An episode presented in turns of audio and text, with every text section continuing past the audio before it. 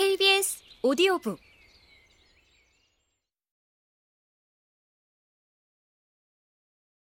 검사는 사법부가 아니다. 판사님 강연을 듣고 확실하게 알았네요. 사법부는 판사뿐이고 검사는 행정부 소속이라는 사실을. 5년 전 새내기 대학생을 상대로 한 법률 강연이 끝나자 참관 교수님께서 건넨 말이다. 전공이 다르긴 하지만 지식인도 잘 구분하지 못하는 것을 보고 무엇이 문제인지 생각해 보았다. 나중에 여러 사람에게 물어보았는데 판사와 검사의 소속이 어디고 어떻게 다른지 정확하게 알아맞히는 사람은 많지 않았다. 초등학교 때부터 사회 교과서에서 배웠을 텐데 현실과 다르기 때문일까? 곰곰이 생각해보니 잘못 알고 있는 데는 다 이유가 있었다. 판사와 검사는 법을 공부해서 같은 사법시험이나 변호사 시험에 합격하고 사법연수원이나 법학 전문대학원에서 함께 배운다. 게다가 바로 옆에 붙어 있는 건물에서 일하면서 죄를 저지른 사람에게 벌을 준다. 옛날에는 정문까지 같았는데 지금은 건물을 신축할 때 정문을 따로 둔다.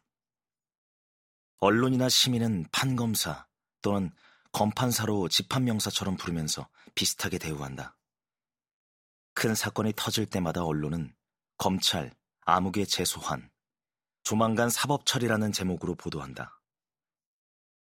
정치권도 사법개혁, 검찰개혁, 법원개혁이라는 말을 명확히 구분하지 않는 듯하다. 이런 상황에서 국가 권력의 한 축인 사법부가 밖으로 드러내길 꺼리는 판사들로만 구성된다는 이야기가 오히려 이상하게 들릴지 모르겠다.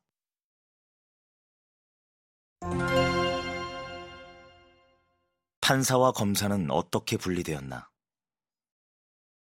조선시대 사극을 보면 고을 원님이 범인을 잡아서 취조하고 을러대서 자백받고 형을 선고하고 감옥에 가두는 일을 도맡아 한다.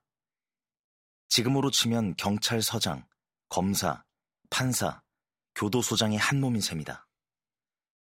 원님이 본래 하는 일은 고을을 다스리는 것이므로 군수와 세무서장까지 겸한 모양새다. 조선시대 암행어사 박문수나 춘향전의 이몽룡, 중국 송나라 판관인 포청천은 검사일까, 판사일까?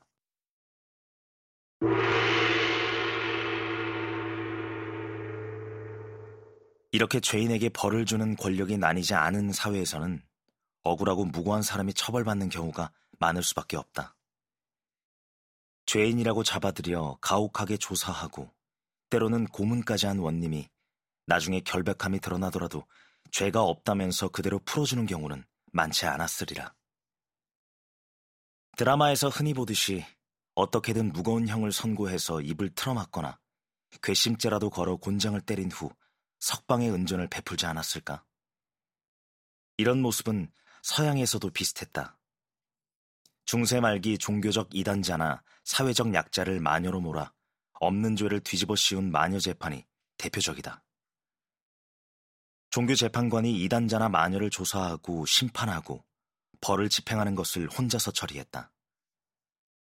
러시아 대문호 표도르 도스토옙스키는 카라머조프가의 형제들에서 에스파냐 세비야의 재림한 예술을 추궁하는 종교 재판관을 생생하게 묘사한다. 근대에 들어와 3대 시민혁명, 영국의 명예혁명, 프랑스의 대혁명, 미국의 독립전쟁의 결과, 법으로 개인의 인권을 보장하고 권력을 통제한다는 법치주의를 받아들였다.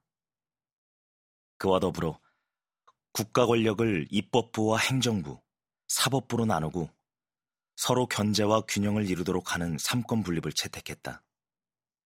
이에 따라 범인을 처벌하는 사람과 재판하는 사람을 나누어야 했으므로 오로지 재판하는 일만 하는 판사는 국왕 측 행정부의 품에서 벗어나 독자적으로 사법부를 구성했다. 행정부에는 사법부의 범인을 넘기는 공무원, 즉, 기소를 전담하는 검사를 두었다. 이렇게 기소를 전담하는 검사와 유무죄를 판단하고 형을 정하는 판사가 구분되었고, 업무와 권한이 달라졌으며, 그에 따른 윤리와 책임도 달라졌다. 한반도에는 1895년 가보개혁의 개혁법률 제1호로 재판소 구성법이 제정되면서 판사와 검사라는 직책이 처음 등장했다.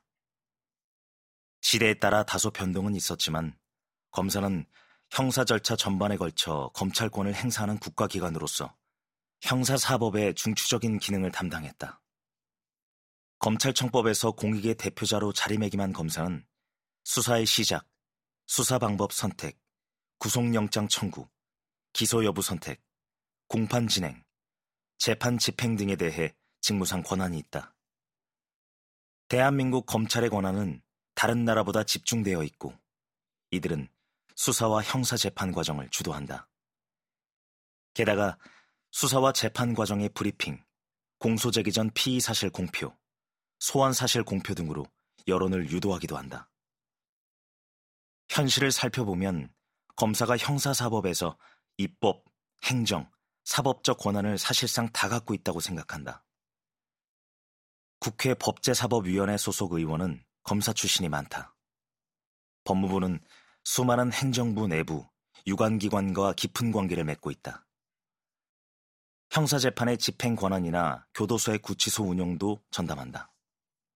우리나라 형사사법에서 검사들이 의원이 되어 법도 만들고 수사도 하고 행정적으로 지원하고 집행해서 제대로 견제받지 않았다는 게 문제의 핵심이다.